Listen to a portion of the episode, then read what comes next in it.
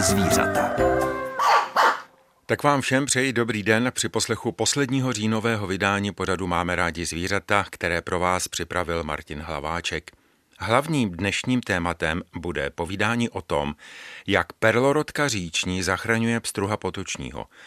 Jestli se vám to zdá trochu nejasné, tak poslouchejte dál, vše vám vysvětlíme.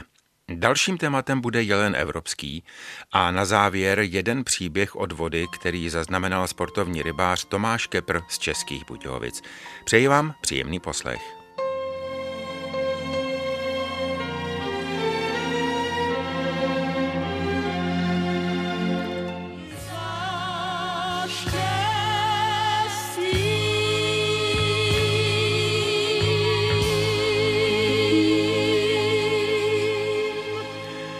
Nejdříve tedy slíbené povídání o tom, jak perlorodka říční zachraňuje pstruha potočního. Faktem je, že bych to mohl také obrátit a bude to pravda. Totiž, že pstruh potoční zachraňuje perlorodku. Ale ten úvodní slogan je také takovým motem Jiřího Marka, jednatele Jihočeského územního svazu, Českého rybářského svazu, který se podílí na projektu směřujícím jak k záchraně a dalšímu rozšíření perlorodky říční, která už od nepaměti žije v horních úsecích jihočeských řek a jejich přítoků, ale také k záchraně původní formy šumavského pstruha potočního. Možná se vám to už může zdát trochu zamotané, takže poslouchejte a my se vám to pokusíme rozmotat. Rovněž se dozvíte, jak pstruh potoční ovlivňuje rozmnožování perlorodky. Takže výskyt v současné době a lokality. Takže v současné době je to Horní Blanice nad Husincem, tam je zkrátka dobře, to už je historicky dan, tam už leta i za socialismu ta perlorodka byla byla chráněna významně, no a poslední dobou se objevily skupiny ochránců přírody, kteří vlastně dělají různé monitoringy, získali na to finance z Evropské unie, je to záchrana vlastně i Bavorský les a podobně, takže další průzkumy zjistili, že máme populaci perlorodky na Malši. Sakra, teď bych ty lokality neměl jmenovat, aby tam náhodou... Já jsem právě chtěl, já jsem právě chtěl říct, že bychom to neměli blíže specifikovat. Dobře, stačí v té řece Malši samozřejmě a pak je to Horní Vltava. Jo, hmm. Takže nad Lipnem tam jsou perlorodky taky už monitorovány.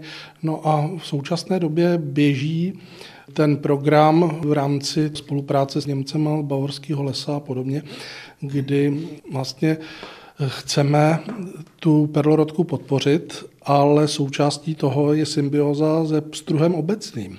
O tom si povíme za chvíli. To je velmi důležitá věc právě, ale pojďme ještě k té historii výskytu té perlorodky.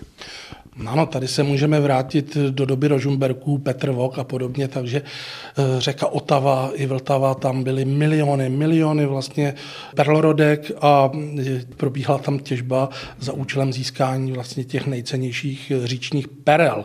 Jo, takže na získání jedné perly zničili, vlastně zabili dneska i tisíc jedinců, jo, takže v té době jich bylo velké množství, bylo jich dostatek, samozřejmě kvalita vody byla na jiné úrovni než dneska, ale nám tenkrát i pomáhali i lososy, jo, protože víme, že i ten losos vlastně funguje jako takový taxík pro ty larvičky těch perlorodek, takže proto ty řeky byly až možná skoro do Prahy, vlastně ty řeky byly osazeny perlorodkama a ty perlorodky v tom středověku byly celkem všude. Předtím jsem vás přerušil, abychom mluvili o historii perlorodky, jenže ta je prostě neodmyslitelně svázaná právě, předtím to bylo s lososem, teď s tím struhem. Takže my se asi ještě dřív, než jsem plánoval, vrátíme právě k tomu tématu, abychom si to vysvětlili, v jaké symbioze oni žijí. Protože teď, když jste hovořil o těch lososech, tak pochopitelně asi bychom si měli nejdřív vysvětlit, jakže ta symbioza vlastně funguje.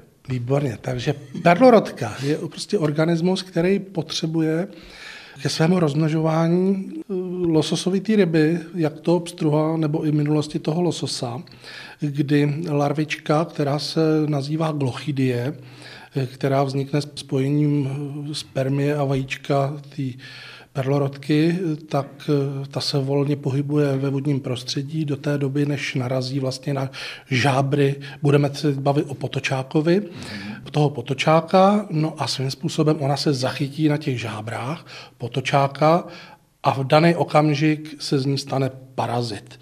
Parazit, který ovšem nesmí toho potočáka nějakým způsobem zabít nebo tak oslabit, aby uhynul, protože ta perlorodka, tyhle ty glochidie by byly sami proti sobě. Příroda to tak zkrátka dobře geniálně zařídila, takže on, tato glochidie je tam přicucla, sosá z něj ty tělní šťávy, krev, vyživuje se, no a po určité době, když dospěje, tak odpadne, zapadne vlastně do substrátu, jestli je to kapilára, potůček nebo i ta řeka, kam jí zrovna ten potočáček malej odnese, takže tam ona skončí v tom dně, no zapadne a na deset let zmizí, když to řekneme, protože perlorodka zkrátka dobře roste hrozně pomalinku, takže zhruba po deseti letech je velká jako fazule. Takže už, už se podobá potom dospělci, ale běžným okem, běžný laik není schopen vlastně ty perlorodky vůbec poznat, jo, v tom štěrku a podobně. Jak už jsem tady řekl, tak z mého pohledu perlorodka je živočich neuvěřitelný, který úplně jiným způsobem vnímá čas. Jo. Pro ní deset let neznamená vůbec nic. Je to jako my, kdybychom si došli na svačinu, jo, nebo na oběd. Máme jedince, kteří se dožili sto padesát let a při výzkumech a při nálezech právě těch lastur, které v současné době jsou různě v muzeích a podobně, tak vidíme, jakýho vlastně věku se ty perlorodky dožívaly. A v současné době populace, které jsou živí, tak jsou sedmdesát až osmdesát let starý. Tady v našich podmínkách, to znamená, to je před druhou světovou válkou, jo, kdy se vlastně oni narodili.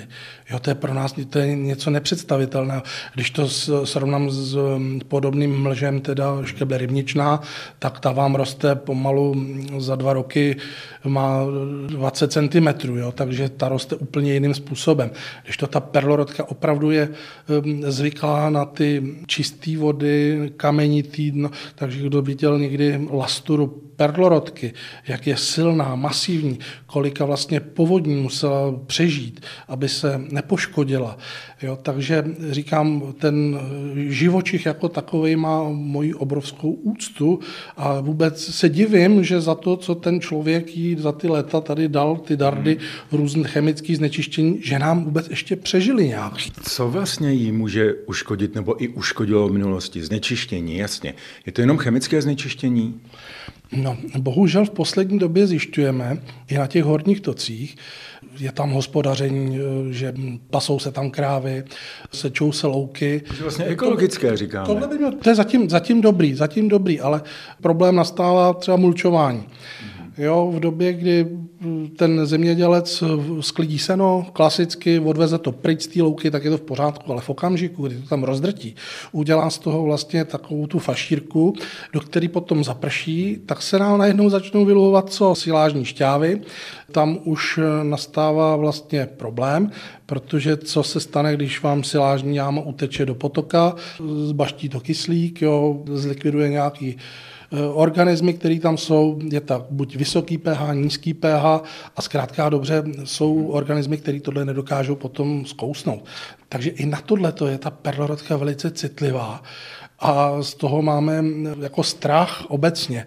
Teď budu mluvit spíš jakoby za ochranáře, takže vím třeba, že takovýto zimní solení silnic, pro nás úplně automatická věc, ale vím, že tady právě nahoře, jak se staví dálnice na Rakousko, tak tam se musí dělat speciální teďko nádrže, aby slaná voda z té dálnice se nedostala do Malše, protože už tím se zvýší ta vodivost té vody a ta voda dostane úplně jiné chemické vlastnosti a mohla by ty malé perlorodky, které tam někde jsou, o kterých ani nevíme, že tam jsou, tak nám je zahubí a my to, se to už asi vlastně nedozvíme, protože oni už nebudou potom. Pojďme ještě vysvětlit jednu věc. Vy jste říkal předtím, že v historii byl velmi důležitý losos, protože ty klochídie se přichytily na lososa, takže po celém toku byly, protože losos samozřejmě velmi migruje nahoru, dolů a tak dále. Jenže pak samozřejmě se zabránilo tahu lososu. Takže souvislost losos a dnes tedy potočák. toho lososa dneska plně nahradil potočák. Máme už to prokazatelný a to je taková ta myšlenka, jak já si dělám trošku legraci, že perlorodka zachraňuje potočáka, protože na záchranu perlorodky jsou nemalé peníze z Evropské unie. A my rybáři jsme se toho, jak se říká, trošičku na tom přiživili, protože už v minulosti se pstruzy odchovávali pomocí hliněných nádob, mm. že se ty jikry dali, aby skorci a blešivci, aby je zkrátka dobře nezničili, nesežrali, tak už i naši předci ty jikry dávali do, těch, do takových nádob do svých toků a zajistili vlastně, že ta rybička se vykulila a dostala se tam, kde vlastně má žít celý, celý svůj život. A díky vlastně těm perlorodkářům, když já to tak nazvu, kteří vlastně v Bavorském lese začali obnovovat e, tuto myšlenku, tak e, vytvořili takzvané inkubátory, inkubátory pro pstruhy, protože věděli, že ten pstruh je nepostradatelný k tomu, aby došlo vlastně k vývoji a k rozmnožování i perlorodky. Takže ta podpora je vzájemná, to je ta symbióza. Takže dneska máme takové umělé aparáty, do kterých se vejde tisíc až dva tisíce jiker, pstruha obecného. Ten pstruh, ty jikry se vlastně použijou endemiti. Snažíme se převážně pstruha obecného šumavskou linii. To jsem chtěla taky, ta, to ještě nebylo zmíněno. Ta šumavská linie, tam se jasně potvrdilo, že mnohem lépe přijímá ty larvy glochydie. Jo, a je, ty larvy mnohem líp přežívají na tomhletom endemitu šumavský linie. Pardon, já to docela nechápu, proč by tam nemohl být jiný potočák z jiné oblasti, když je stejné tělesné konstrukce, měl by mít stejnou krev, ale asi to tak není teda. Zkrátka dobře, ta příroda, já to říkám, před přírodou se pořád musíme sklánět a měli bychom se učit a nejít diktovat něco. Pokus byl jednoduchý, kluci vzali, mám dojem, byl to pstruh z Krkonoš, dali do jedné nádrže, do druhé dali potočáky, co byly ze Šumavy a na těch krkonožských zkrátka dobře to byly jenom malé množství těch glochydí, které dokázali přežít, kdežto ty šumavský endemiti, ty bez problému je odnosili, jak se říká, až do té dospělosti, kdy se už osamostatnili. Perlorodky ze Šumavy musí být pstruh ze Šumavy. Ono to prostě ho takhle funguje. Ale na jak velké rybičky se ty glochydie přicucnou, řekněme? To je taky taková zvláštnost, a úžasná věc, protože ten potočáček, když se vykulí, tak má zhruba tři a půl centimetru. V tom prvním roce dospěje do té velikosti těch šest až sedm centimetrů. No a už ten následující rok by se měl stát, nebo se stává v ideálním případě, hostitelem té glochydie. Glochydie teda vývojového stádia perlorodky. Na ní vlastně nějakou dobu ta glochydie roste. No a pokud ho moc neumoří, samozřejmě, tak ten potočáček přežije, glochydie se pustí. A co je teď velice zajímavé, jak příroda to zařídila, ty glochydie mu dodají, tím, že je na sobě měl ten potočák, tak mu dodají protilátky. A ten potočák, který už je odnosil jednou, tak má, jak se říká v přírodě, splníno. A příští rok už se na ní žádná ta glochydie nechytne. A už je to remont, jsou to připravené rybičky, které jsou potom připraveny na to, aby dali vlastně život dalším generacím. Takže i ta perlorodka si hlídá, teda ta příroda si to hlídá, aby ta perlorodka si nezničila ty populace těch potočáků, jo, aby je nevyhubila, protože je potřebuje. Takže ten následující rok už ty potočáčci jenom, jak se říká, tloustnou a jsou připraveni, aby měli jikry, aby měli kvalitní mlíčí, aby se mohli dobře vytřít a založit další generaci. A pokud se povede opět i ten výtěr té perlorodky, tak se ten cyklus opakuje. Tak se samozřejmě opakuje. A když jsou ideální podmínky, tak jak už jsem zmínil, čím víc budeme mít těch potočáků přirozených, divokých, tak tím bude větší šance, že tam budou i ty perlorodky. Takže to bychom asi tak měli probrané. Pojďme se vrátit k tomu, co už jste taky naznačil a vlastně říkal o těch přístrojích, které pomáhají rozmnožovat pstruhy, protože já si myslím, že mnoho zejména rybářů samozřejmě ví, že přirozené rozmnožování pstruna potočního je a bylo vždycky velmi problematické. Takže ještě jednou, jak to tedy vlastně děláte tak, abyste získávali a odchovávali co největší množství právě toho potočáka? Takže zjistili jsme, že vlastně ten potočáček, když se vyskytuje v dané lokalitě, ono máme magnetismus, magnetismus pole země a podobně, to, co známe u ptáků, taž nechápeme, jak je možné, že najdou to místo, kde oni sami se, jak se říká, vyklubali z vajíčka, tak plně podobně to funguje u těch rybiček. S Vladimírem Kořenem jsme nedávno měli asi tak hodinovou diskuzi vůbec o tom, jak ta ryba vnímá to svoje prostředí obecně. A tam padaly takové myšlenky, že opravdu ještě dneska akademická půda, která je, řeklo by se, v rybářství docela na vysoké úrovni, tak ještě by se máme co učit od těch ryb. Ty ryby jsou celkově hodně podceňované. Ale abych se teda vrátil k těm inkubačním přístrojům, takže ideální je, když si z dan lokality, z dan kapiláry, z dan říčky zajistíte generační ryby, které vytřete.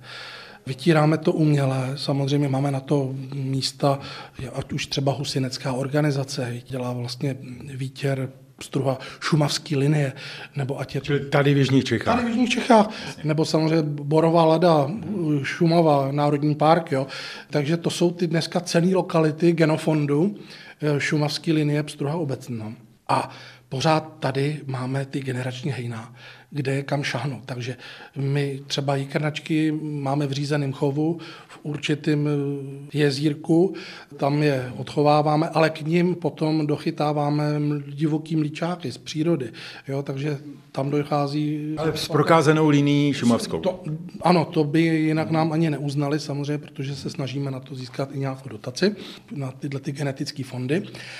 A tyhle ty jikry, ty už se teda oplodní, dají se na inkubátory a v okamžiku, kdy získají takzvané oční body, to je ta jikra, kde se s ní dá manipulovat, není tak křehká, tak si ji přesuneme do těch vod, kde jsme ty generační ryby vlastně odchytali. A nebo pokud ještě máme vody, kde dejme tomu ta ryba, chceme ji tam mít, ale nebyla tam, tak tam dáme tenhle ten inkubační aparát, tam dáme ty jikry a dáme zkrátka dobře, oni ty jikry se přizpůsobí chemismu té vody, protože každá ta říčka, ono se to nezdá, ale každá má trošičku jiný chemický složení, ale je tam i to geomagnetické složení té půdy a všeho a zkrátka dobře od malička ta rybička, ať se vyvíjí v tom vajíčku, tak už i tohle to vnímá, no a pak v tom aparátu bez toho, aniž by se tam dostali nějaký predátoři typu blešivců, jo, nebo skorec vodní, to je sice hezký ptáček, ale ten vám dokáže zlikvidovat těch jiker velké množství, nebo přijde velká voda, jo, bahno ze zhora, to přinese, ty jikry by se udusily, takže zase na to máme kamarády, kteří se o to starají, o tyhle ty aparáty, takže hned přiběhne, vyčistí to a je zajištěno, že ty pstroučci se tam vykulí, jsou připraven a v okamžiku, kdy stráví už žloutkový váček a kdy jsou schopni přijímat potravu, tak vlastně se ta schránka jenom otevře, oni z toho vyplavou, jo, a už jsou vlastně doma. Oni už se vlastně hned od toho okamžiku učí žít, učí žít v té přírodě s predátorama, protože to je právě to téma, jak už jsem říkal, s panem Kořenem jsme o tom se bavili, že oni si dokážou vtisknout vlastně to dno toho koryta, kde vlastně žijou, kam se mají schovat, když je přísušek, nebo naopak, když je velká voda, kam mají zajet, aby, aby je nezničila ta velká voda nebo neodnesla. Takže mají úplně jinou životaschopnost tyhle ten plůdeček, který vlastně takhle vyplave a žije v tom, než když je odchováme v našich rybochovných zařízeních, tak jak jsme to teď masově dělávali, nebo ještě se dělá, kdy vlastně ta rybička po vykulení má akorát lichoběžníkový tvary, buď betonový, v lepším případě laminátový nebo z jiného plastu. Tam jí dáváme umělou potravu, no, v lepším případě teda plankton, ale snažíme se samozřejmě, aby odrostly a ve velké slávě potom ve velikosti čtyři centimetry to vysazujeme jako rychlen, rychlen plůdek potočáka, no a teď je najednou vysadíte do té přírody a oni místo toho, aby čekali, tam padne nějaká ta hmm. špetka granulí, na který byli doteďka zvyklí, tak najednou přijdou a říkají, ježiš, a my se o sebe musíme starat sami. Takže první, co se objeví, tak bude skorec, ledňáček, různý larvivážek, jo, teď můžu jmenovat ty další hmyz a podobně. Takže si myslím, že je to trošičku, že tady ta ztráta potom je tak obrovská, že když to necháme radši na těch přirozených podmínkách, takže věřím tomu, že se, že se to, ty stavy těch potočáků zlepší. To znamená, že v tom přístroji, který je chráněn proti tomu predátorům, zase je udělán tak, aby tam mohla protékat voda samozřejmě, je uchycen, někde asi na břehu pravděpodobně, tak vy pak, když ten plůdek už je k tomu, aby mohl být vypuštěn, tak jenom to otevřete nebo přendáváte na různá místa? Takhle je možnost buď to otevřít a nechat ho samovolně vyplavat, no. Ta možnost tady existuje. No a pak je druhá možnost, že jich je tam víc v té schránce, no tak si to zase vezmou a poponesou to řádově, já nevím, půl kilometru na tom samém toku. Ale vesměs budeme preferovat to, aby to zůstalo v místě na té vodě, na kterých se vlastně ty rybičky vykulily. Dobře, tak úplně na závěr jsme ještě neřekli, předpokládám, že už nějak jede ten projekt. V jakém stavu je? Tak v současné době máme asi třicet pět aparátů vlastně na našich revírech. Letos už jsme úspěšně vylíhli. Teď tam samozřejmě přes léto nejsou na těch revírech, ale objeví se tam zase v lednu, až se naplní těma jikrama, takže tady bych jenom apeloval asi na... na rybářskou veřejnost, nebo na to, aby prostě na to nesahali. Je to vlastně plovoucí plastová šedá nebo zelená schránka, která plave uprostřed, uprostřed toho toku, nějaké tišině, je připevněna vlastně provázky, zajištěna, no, aby nebyli zvědaví, neotvírali to, nekoukali se, protože je to ten poklad náš, jsou to ty potočáčci, který potom nejenom se vylíhnou a dají šanci perlorodkám, ale i vlastně obohatí ten tok o tu původní linii. Jo, takže snažíme se tam ty generace, aby se vrtě vracely. Výsledky tohoto projektu ovšem zcela zřejmé asi se dozvíte až opravdu za hodně let, protože to by jedně se museli odlovovat malí potočáci, jestli mají grochidie nebo ne, protože ty samotné perlorodky malinké, které na deset let zmizí, jak jste říkal ve dně, dejme tomu, vlastně neuvidíte. Čili to je práce taková opravdu, co tak za těch dvacet let bychom mohli znát výsledek. Je to tak a přiznám se, že spíš jsem rád, že spolupracujeme právě s těma perlorodkářema, když je nazvu samozřejmě v dobrém slova smyslu, protože jsou to nadšenci, fandové vlastně pro tu přírodu. Jo, a dvacet let, možná třicet to bude, jo, že to bude ještě za díl, jestli se to povede, ale zase u těch potočáků už to je vidět. Už je to vidět, už tady třeba na Ašsku, už kluci mají právě díky té perlorodce, protože v Aši je taky perlorodka, tak už tam mají prokazatelné výsledky, že když nasadili tyhle ty inkubátory a v minulosti tam přinesli plácnu sto tisíc potočáčků, který ho tam vysypali s velkou slávou z těch žlabů, tak zjistili, že je tam minimum těch potočáků.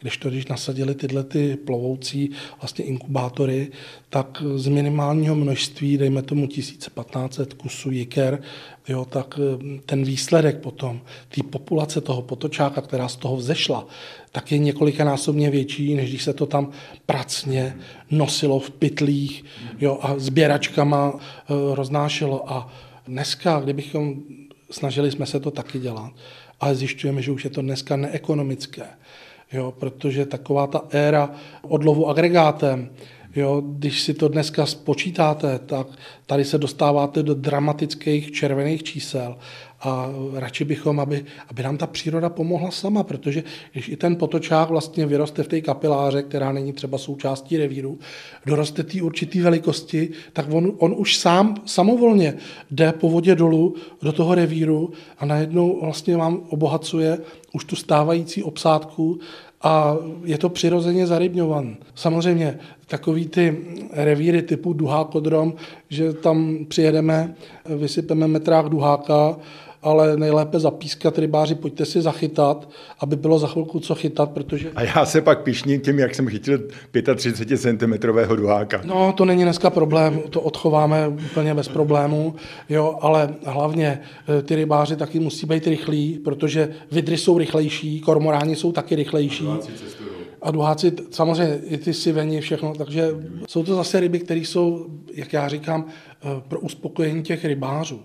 Jo, ať si toho pstruha zabijou, ať, ať se odnesou domů, ať si pochutnají. Určitě je to lepší, když se jdou koupit tamhle do nějakého supermarketu, jo, protože ta ulovená ryba je ulovená ryba. Jo, takže my teď dneska musíme rozdělit ty pstruhové vody na takový tyhle komerční, když to řeknu, kdy vlastně tam budeme prostě tyhle ty ryby sypat, aby rybáři byli spokojeni, aby si zachytali na moderní nástrahy, na moderní pruty a podobně, takže budou spokojeni.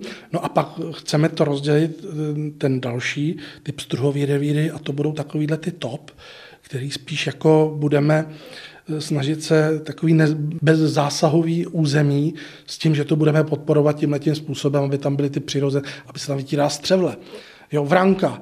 Jo, takže zkrátka opravdu ty původní živočichové od blešivců, larvy, larvy živočichů, buď vážek, nebo spíš jepic teda. Jo, úžasně, když dneska vidím, jdu okolo řeky a ona tam lítá ta pěticentimetrová královská jepice. No to je nádhera tohle, takže vidím, že to dokázalo i v dnešní době ještě přežít. A pokud bude celý projekt dlouhodobě úspěšný, a některé údaje už to potvrzují, podaří se tak nejen zachránit, ale dokonce i posílit početnost jak perlorodek, tak i pstruha potočního.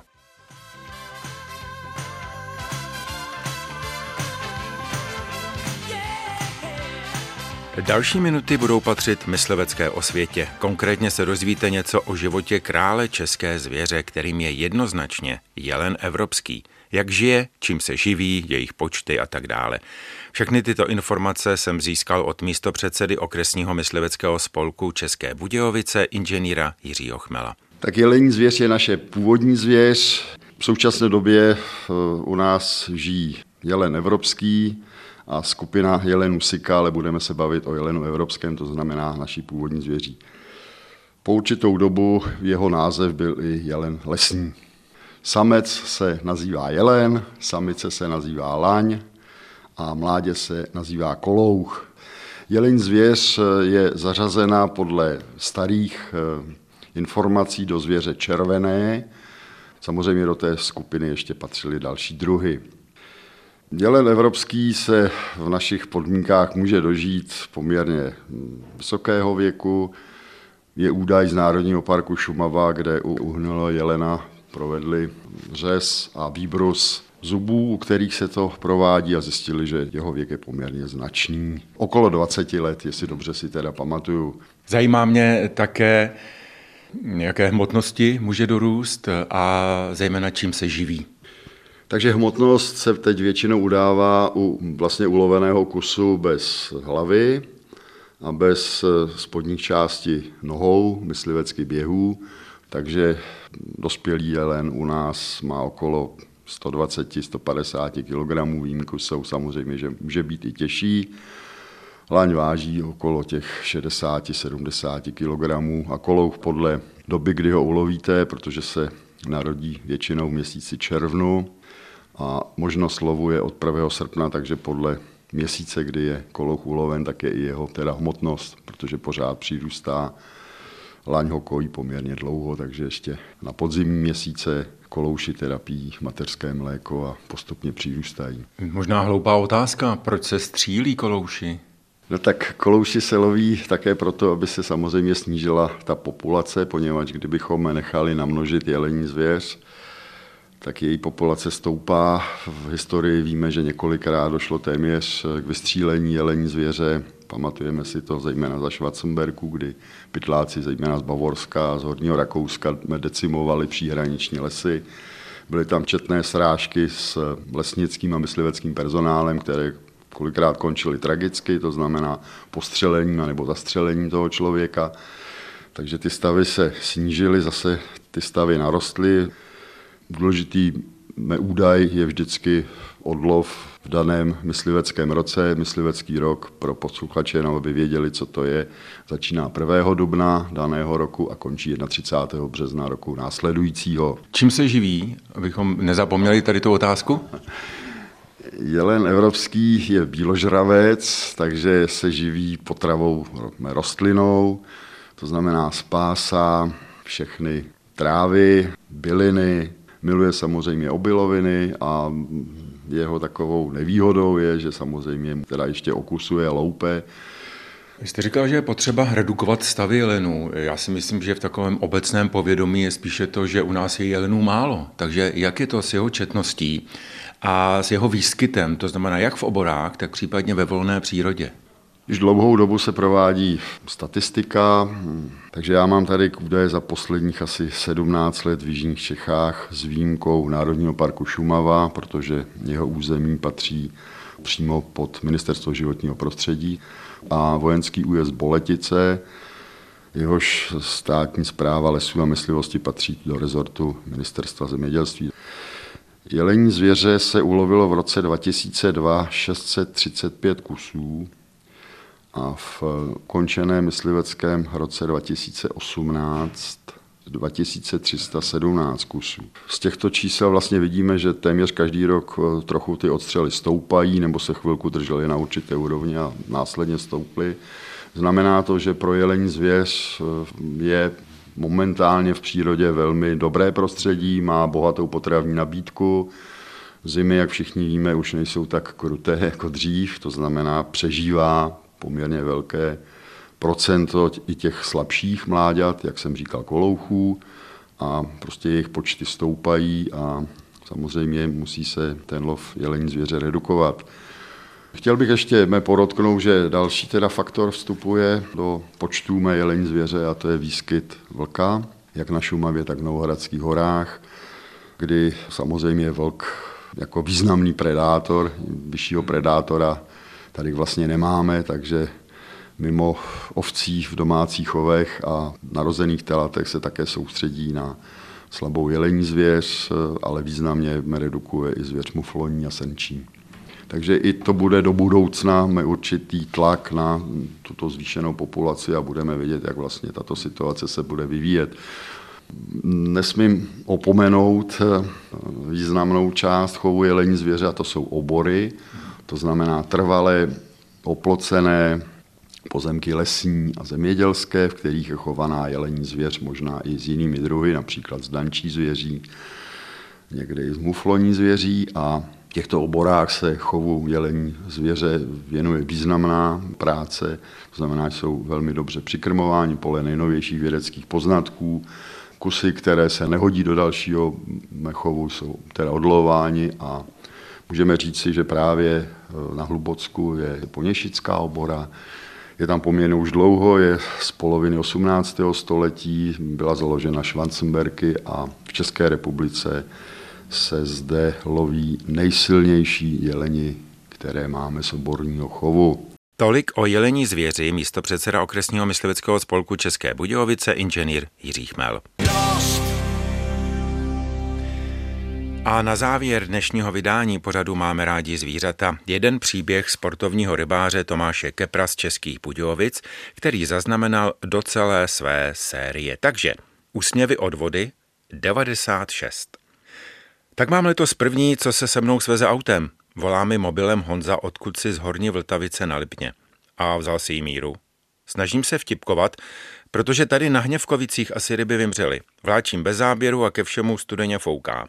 Jo, měla devadesát šest, blondýna, pokračuji v načaté myšlence, ne přes prsa, ale od špičky tlamy po konec ocasní ploutve. Uvádí kamarád informaci na pravou míru. Pěkná štika. Na zlatou čtyřku Anglii long s červenou polepkou. Třesu mu na dálku rukou a potvrzuji, že dnes bylo Lipno asi lepší volba. V souvislosti s těmi ciframi a tématem se mi vybavila vzpomínka na jeden podzimní výlet. Vracel jsem se k autu z vycházky na Škodnou na Pstruhovce nad Českými Budějovicemi. Výsledek byl podobný tomu dnešnímu s tím rozdílem, že tehdy ryby byly, ale malé. Na břehu jsem na dálku zaznamenal pohyb a po chvíli zjistil, že to není ten rybář, ale ta rybářka. Potkat u vody ženu s rybářským prutem a ještě k tomu při přívlači, to už je notná dávka štěstí. Tahle navíc byla sympatická a pěkně rostlá. Dali jsme se do řeči o nástrahách a já ji začal zlehka lámat, zda by nechtěla zkusit přívlač závodně. Rybářek je jako šafránu a dobrých ještě méně. Rozhovor plynul docela přirozeně a já už si v myšlenkách maloval kompletní družstvo. Když jsme se přiblížili na dohled k vozu, všiml jsem si, že vedle mého auta stojí ještě jedno cizí. Poblíž muškařil rybář, z něhož se brzy vyklubal manžel. Ten nebyl samozřejmě od počátku naší debaty přítomen. Jakmile nás, respektive svou ženu s cizím mužem, spatřil, přestal chytat a vyhrnul se na břeh za námi. Přede mnou se na okamžik zarazil a pak rezolutně prohlásil, že hned odjíždějí domů. Aby dodal svým slovům váhu a patřičně naznačil, jak rychle, opřel své pruty vpředu o kapotu a začal chvatně balit. Naházel věci do kufru, zavřel ho a zasedl k volantu. Jeho žena, pro nějž patrně tahle scéna nebyla první, v klidu sledovala jeho počínání. Pak složila svůj prut, sněla batůžek z ramene a přisedla si k němu do auta. Hodnotil jsem její klid a v duchu přemýšlel, jestli to je u ní pravidlo nebo jen momentální vychutnávka. Motor zaburácel, šofér mu vnutil první rychlostní stupeň a vyrazil, možná tak metr dva, ne více. Jeho okénkem se myhly oba nesložené pruty a bylo dílem okamžiku, zda si je sám v zápětí přejede, nebo to včas dobrzdí. Vystoupil z vozu bledý jako stěna, beze slova oba mušáky odstrojil a uložil dovnitř. Jeho emoce i chvat byly najednou ty tam. Usedl zpátky za volant a velice opatrně a pomalu se rozjel. Škodolibost, radost největší, je prý jedno z českých úsloví.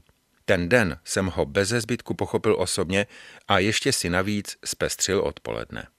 Tak tolik jeden příběh od vody Tomáše Kepra z Českých Budějovic, no ale máte-li i vy nějaký, nebojte se mi o něm napsat mailem na adresu martin tečka hlavacek zavináč rozhlas tečka cé zet a nebo i poštou na moje jméno na adresu Český rozhlas, pořad Máme rádi zvířata, u Třílvu jedna tři sedmdesát nula jedna České Budějovice.